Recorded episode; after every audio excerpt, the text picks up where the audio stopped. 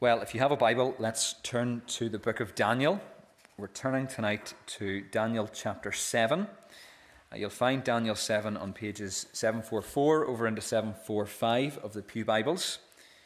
744 over into 745. Another long chapter uh, in the book of Daniel, 28 verses. And if you've listened to the podcast, you'll know that the genre of the book changes at this point. We're moving into the apocalyptic section of Daniel. And my plan is that we're going to run right through to the end of Daniel. Uh, I have preached Daniel once before. It was about 10 years ago when I was a, a summer assistant up in Donegal, and I only preached to chapter 6. So we're going further than we've ever gone before uh, this evening and over the next few weeks. So, Daniel chapter 7 tonight, page 744, 745 of the Pew Bibles, and this is God's word to us. In the first year of Belshazzar, king of Babylon, Daniel saw a dream and visions of his head as he lay in his bed. Then he wrote down the dream and the sum of the matter. Daniel declared, I saw in my vision by night, and behold, the four winds of heaven were stirring up the great sea. And four great beasts came up out of the sea, different from one another. The first was like a lion and had eagle's wings. Then, I lo- as I looked, its wings were plucked off, and it was lifted up from the ground and made to stand on two feet like a man, and the mind of a man was given to it. And behold, another beast, a second one like a bear. It was raised up on one side. It had three ribs in its mouth between its teeth, and it was told, Arise, devour much flesh. After this I looked, and behold, another, like a leopard, with four wings of a bird on its back. And the beast had four heads, and dominion was given to it. After this I saw in the night visions, and behold, a fourth beast, terrifying and dreadful, and exceedingly strong. It had great iron teeth, it devoured and broke in pieces, and stamped what was left with its feet. It was different from all the beasts that were before it, and it had ten horns. I considered the horns, and behold, there came up among them another horn, a little one before which three of the first horns were plucked up by the roots. And behold, in this horn were eyes like the eyes of a man, and a mouth speaking great things. As I looked, thrones were placed, and the Ancient of Days took his seat. His clothing was white as snow, and the hair of his head like pure wool. His throne was fiery flames, its wheels were burning fire. A stream of fire issued and came out from before him a thousand thousand served him, and ten thousand times ten thousand stood before him. The court sat in judgment, and the books were opened. I looked in because of the sound of the great words that the horn was speaking, and as I looked, the beast was killed, and its body destroyed, and given over to be burned with fire. As for the rest of the beasts, their dominion was taken away, but their lives were prolonged for a season and a time. I saw in the night visions and behold, with the clouds of heaven there came one like a son of man, and he came to the Ancient of Days and was presented before him. And to him was given dominion and glory and a kingdom, that all peoples, nations, and languages should serve him. His dominion is an everlasting dominion which shall not pass away, and his kingdom one that shall not be destroyed. As for me, Daniel, my spirit within me was anxious, and the visions of my head alarmed me. I approached one of those who stood there and asked him the truth concerning all this. So he told me and made known to me the interpretation of the things. These four great beasts are four kings who shall arise out of the earth, but the saints of the Most High shall receive the kingdom and possess the kingdom for ever, for ever, and ever. Then I desired to know the truth about the fourth beast, which was different from all the rest, exceedingly terrifying, with its teeth of iron and claws of bronze and which devoured and broke in pieces and stamped what was left with its feet, and about the ten horns that were on its head, and the other horn that came up, and before which three of them fell, the horn that had eyes and a mouth that spoke great things, and that seemed greater than its companions. As I looked, this horn made war with the saints and prevailed over them until the Ancient of Days came, and judgment given for the saints of the Most High. And the time came when the saints possessed the kingdom. Thus he said, As for the fourth beast, there shall be a fourth kingdom on earth which shall be different from all the kingdoms, and it shall devour the whole earth, and trample it down, and break it to pieces. As for the ten horns, out of this kingdom ten kings shall arise, And another shall arise after them, he shall be different from the former ones, and shall put down three kings. He shall speak words against the Most High, and shall wear out the saints of the Most High, and shall think to change the times and the law, and they shall be given into his hand for a time, times, and half a time. But the court shall sit in judgment, and his dominion shall be taken away, to be consumed and destroyed to the end. And the kingdom and the dominion and the greatness of the kingdoms under the whole heaven shall be given to the people of the saints of the Most High. His kingdom shall be an everlasting kingdom, and all dominions shall serve and obey him. Here is the end of the matter. As for me, Daniel, my thoughts greatly alarmed me, and my colour changed, but I kept the matter in my heart. Amen. And we thank God for his word to us this evening. Well, let me encourage you to turn in your Bible to Daniel chapter 7. Uh, we're going to look at this great chapter of Scripture together this evening. Uh, this is one of those chapters that should inspire awe in our hearts as we think about who the Lord is. Uh, you'll find Daniel 7 on page 744, 745 of the Pew Bibles. Who is regulating affairs on this earth today? God or the devil? That God reigns supreme in heaven is generally conceded. That he does so over this world is almost universally denied, if not directly, then indirectly. More and more are men in their philosophizing and theorizing relegating God to the background.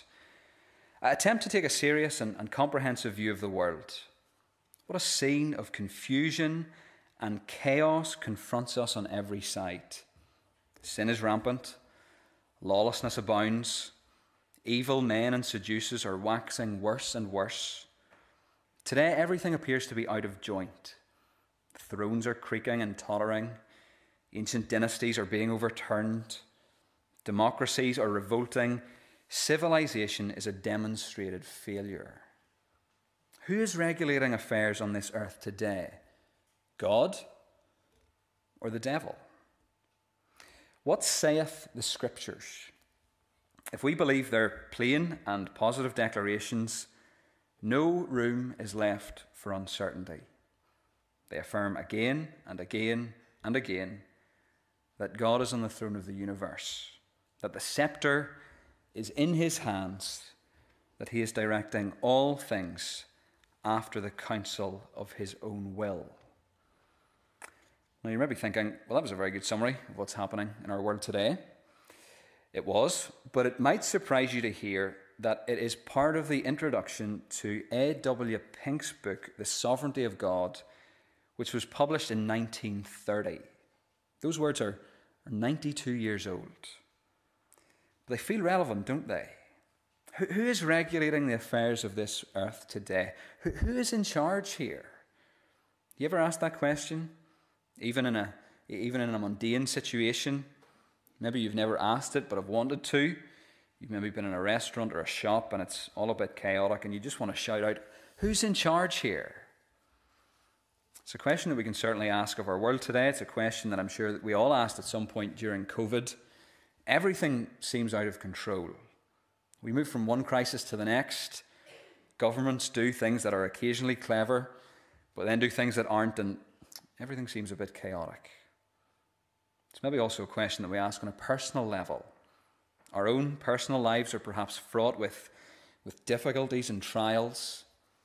We're experiencing things that we never thought we would experience, and we're asking, is anyone in charge? It's a big question to ask. Evolutionists provide us with one answer, which is to say that actually no one is in charge. We're just aimlessly drifting through space. We're a cosmic accident and everything is random. But yet there's something in all of us that knows that that isn't true. Our hearts tell us that that just can't be the case. We know deep down that we don't just live in a random universe, but a, a purposeful one with meaning. The question then remains who, who is in charge? Who is regulating the affairs on this earth today? The very simple answer from Daniel 7 is that God is. God is in charge.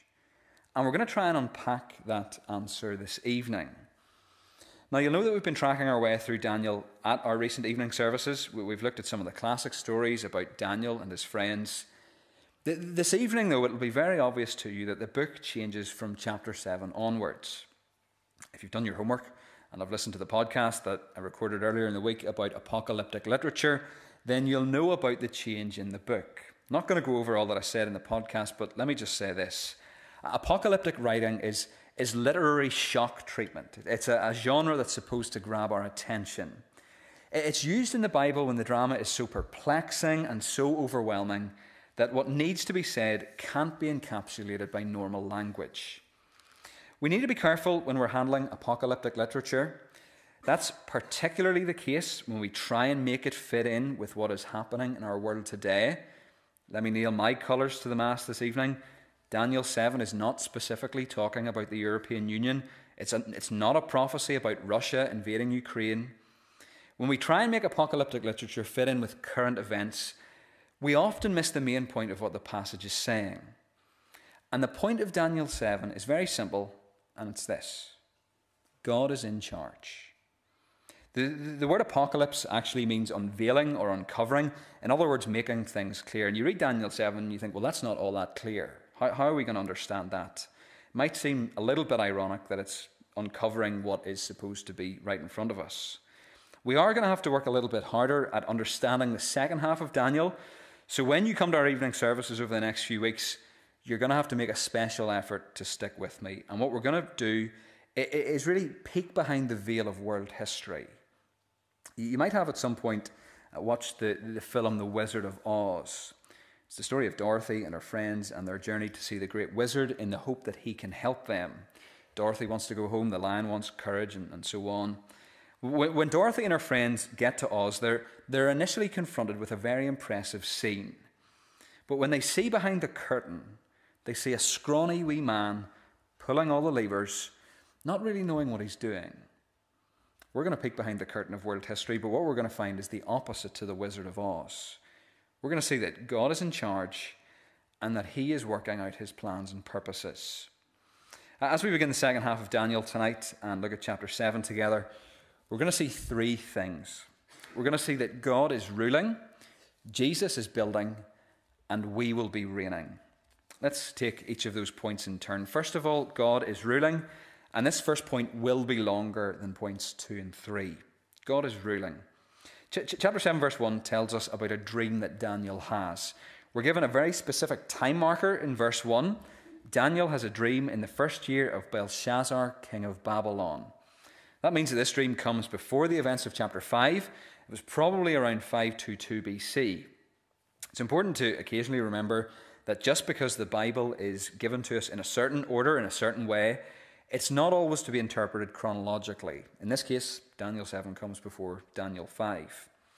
A- anyway, the great dream interpreter now needs a dream interpreted himself. Daniel's dream is explained to us in verses 1 to 8. He dreams of four beasts, and we can understand this dream to be a parallel to the dream Nebuchadnezzar had in Daniel 2. Uh, you'll remember from that story that Nebuchadnezzar had a dream about a statue and there were four sections to it. The four st- sections stood for four empires. The four beasts in Daniel 7 stand for the same four empires. Uh, the beasts are described for us in some detail. First beast was like a lion and had eagle's wings. Second beast was like a bear. Third, like a leopard. And then the fourth beast is, is different from the others and almost defies description. But it's portrayed as very powerful and very proud. Now, most commentators say that the beasts in Daniel 7 represent the, the same four empires in Daniel 2. The four beasts or empires are Babylon, Persia, Greece, and Rome. There is some disagreement about that, as you would imagine, but I think this is the best option. The, the, the, different character of the fourth beast is stressed. It may have a wider reference to all human kingdoms and empires, especially those that move away from God and his ways. In chapter 2, these empires are seen from a human perspective. They're, they're presented to us as, as really quite glorious, they're very impressive. But in Daniel 7, the viewpoint is God's viewpoint. And he describes beasts. These earthly empires are beastly.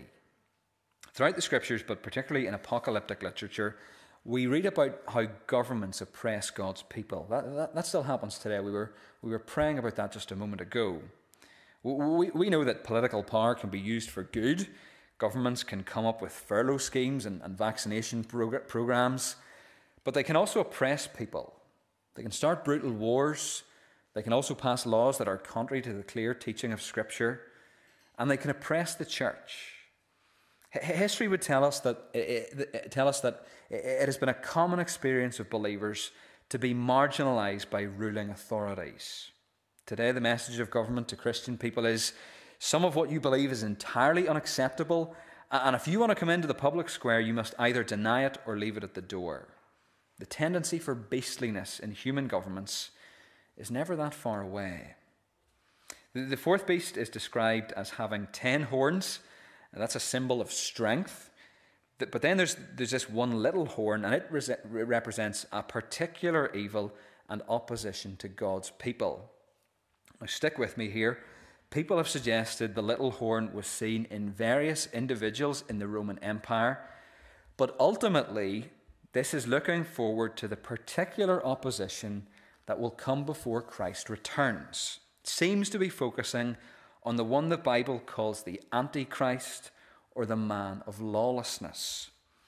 When it comes to the very end times, you'll remember from this morning that we're already in the end times and have been for 2,000 years. When it comes to the very end of time, the end times, the, the very end times, the Bible tells us that there will be a period of intense opposition for the church. Immediately before Christ returns, the church will face difficulties that, is, that it has never faced before. It may almost look as if the church has gone under, that it's finished, it's done. God's people will be worn down, as Daniel 7:25 tells us. And of course, you don't need me to tell you that there's a lot of debate about all of that. And we're not going to go into it in much more detail because if we were to do so, we would miss the main point of the passage.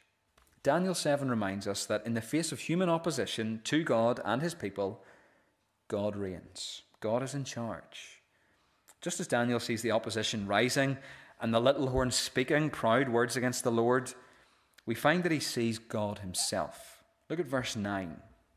As I looked, thrones were placed, and the Ancient of Days took his seat. His clothing was white as snow, and the hair of his head like pure wool. His throne was fiery flames, its wheels were burning fire. The throne, thrones are placed, and the Ancient of Days takes his seat. His clothing is white, which, which represents absolute purity. There's no shadow or, or blemish in God.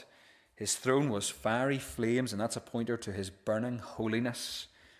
strangely, or it might seem strange to us, his throne also has wheels. Did you notice that? Its wheels were burning fire. Now, what's the significance of that? Well, in Daniel's day, people believed in all sorts of gods. And the gods of their day were territorial. If you moved from one part of the world to another, you would move into another god's territory. There were regional deities. The question might have been asked is, is Daniel's God like that? Is he stuck in Jerusalem while, while Daniel and all the others in Babylon uh, are, are in Babylon? Well, well, well, not at all. God's throne has wheels. God is mobile. He, he is everywhere. He's even in Babylon. And that must have been very encouraging for Daniel and the other exiles to understand wherever they went, God was there. It's true for us as well. Wherever we go, God is there. In his vision, Daniel sees God. And what is God doing? Is he flummoxed by human opposition? Well, no, he's, he's judging. Look at verse 10. A stream of fire issued and came out before him. A thousand thousand served him and 10,000 times 10,000 stood before him. The court sat in judgment, and the books were opened. Daniel 7 presents to us these beastly empires that are opposed to God, his, his ways, and his people. Tells us about the little horn, and it's the epitome of opposition to God. But what does God do? He calmly takes his seat as the judge, and he judges. He doesn't fret. He doesn't have to overcome the little horn with some great battle. He just takes his seat and he judges because he rules. The books are opened, God has taken note of all things, and so he is able to judge fully and fairly. Ecclesiastes 12:14 says, "For God will bring every deed into judgment with every secret thing, whether good or evil." So everything is recorded in God's books. These great empires that, that shaped the world, these empires that dazzled those who saw them, the, the, the hanging gardens of Babylon, one of the ancient wonders of the world, the, these empires that had great rulers and kings, they're accountable to God. All their deeds are known to Him because He is ruling. Tonight we know that there will be Christians who are thrown into prison for their faith that there are regimes planning to eradicate Christian people and silence the gospel. But it's all recorded in God's book. They will stand before God in judgment one day. One day all evil will go. One day the little horn will perish. God is ruling. He is on the throne. He, he is working out his plans, even in the face of the beasts, even in the face of, the, of human opposition. God is ruling.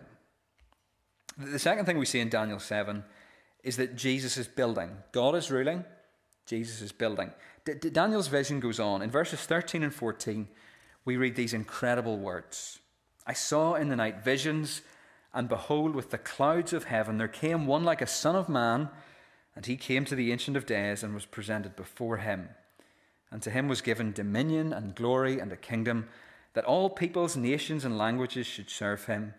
His dominion is an everlasting dominion which shall not pass away, and his kingdom one that shall not be destroyed. Daniel sees one like a son of man.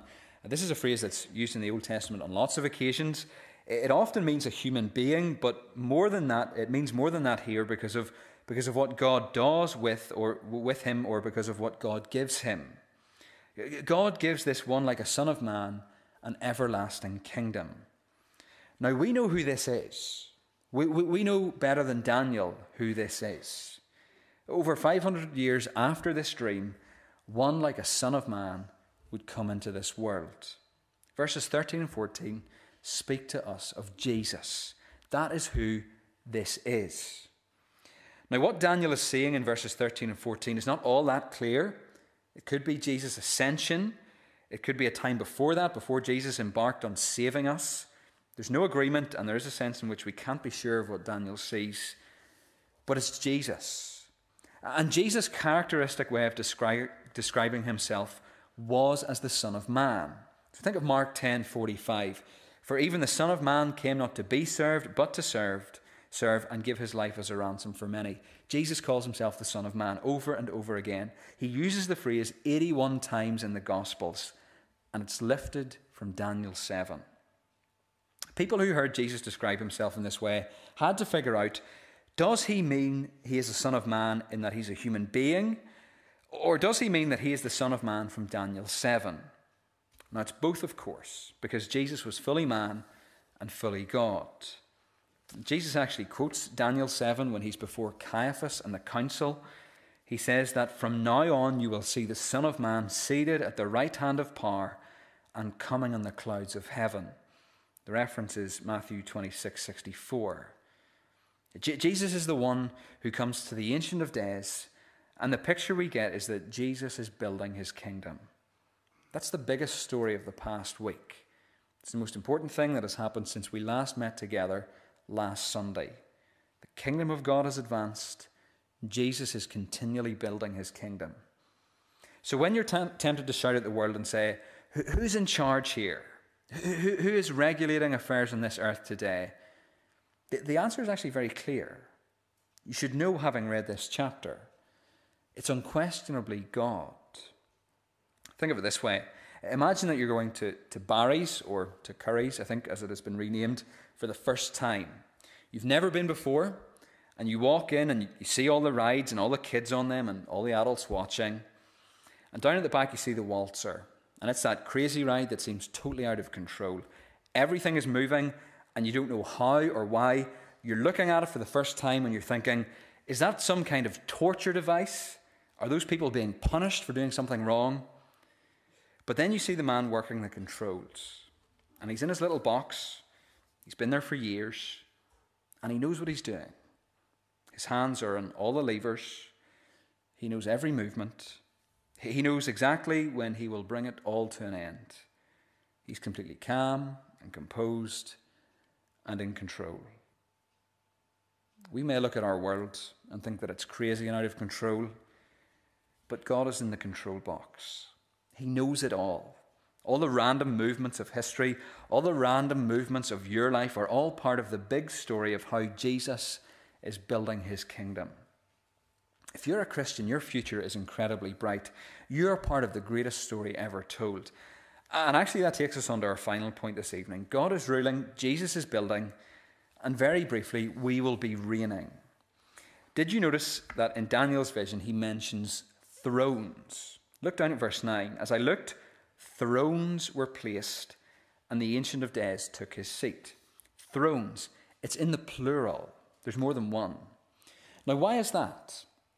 The Ancient of Days is coming to sit on the throne. There also needs to be a throne for the Son of Man, Jesus. But there's something wonderful that perhaps isn't immediately apparent.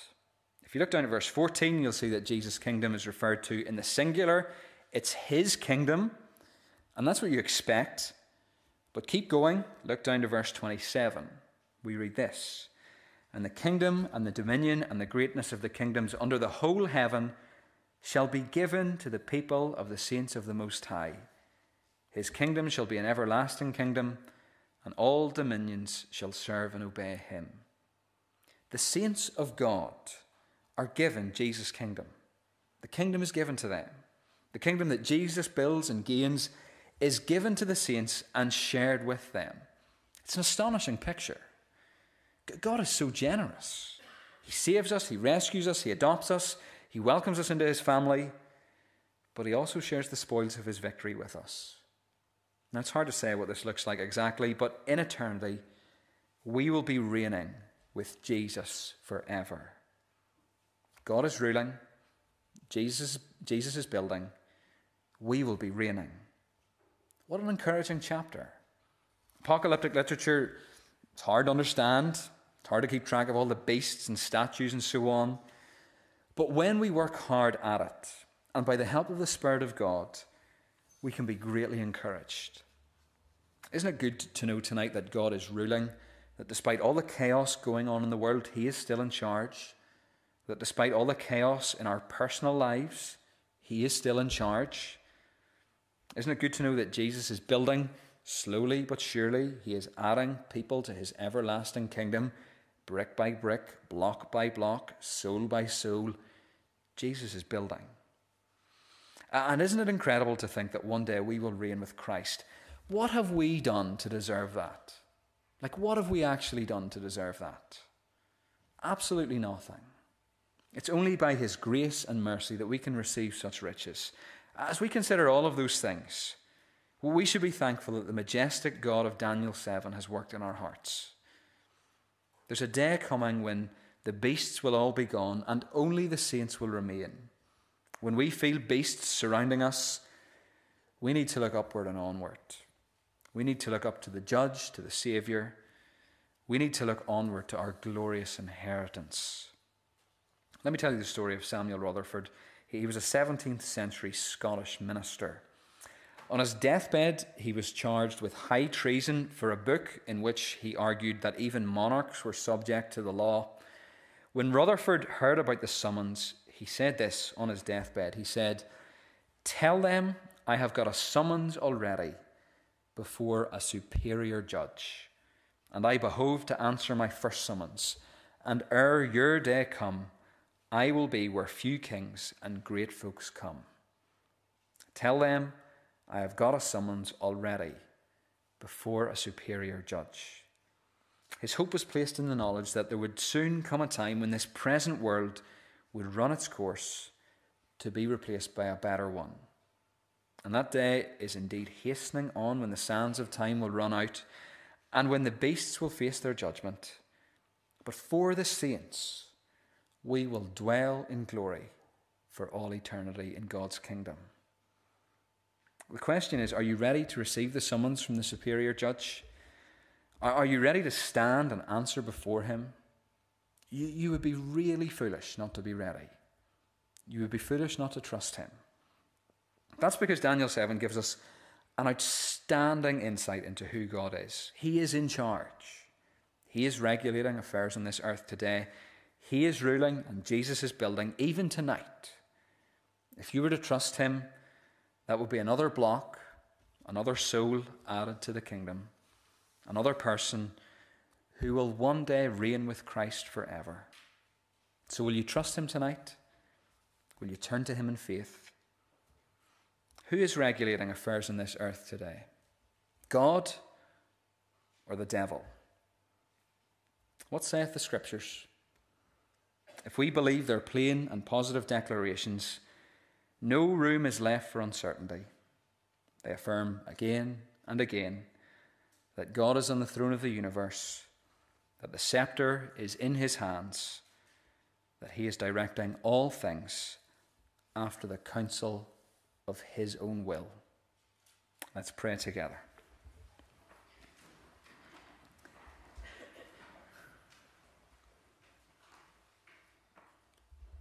Lord, we realize that this chapter is hard, that there are things that we perhaps still don't understand, that we haven't had time to cover, that we haven't had time to unpack. But we thank you that we can, that we can discern the, the simple and plain message of this chapter that you're the God who's in control. How we rest in that truth tonight. How we thank you that as we look at our world, you're in control. How we thank you that as we think about our own situations and, and lives and circumstances, how we thank you that you're in control, that you know all things, that you know about everything that's going on, the pain, the brokenness. And we thank you that tonight you're building your church, that Jesus is building his kingdom. And we pray for those who haven't yet trusted the Saviour that they might be added to the kingdom tonight. Another block, another brick, another soul into the kingdom, the everlasting kingdom of our Lord and Saviour, the glorious Son of Man. We thank you for the encouragement from this chapter tonight, Lord, and we pray that we would take it into a new week. And we pray all these things in Jesus' name. Amen.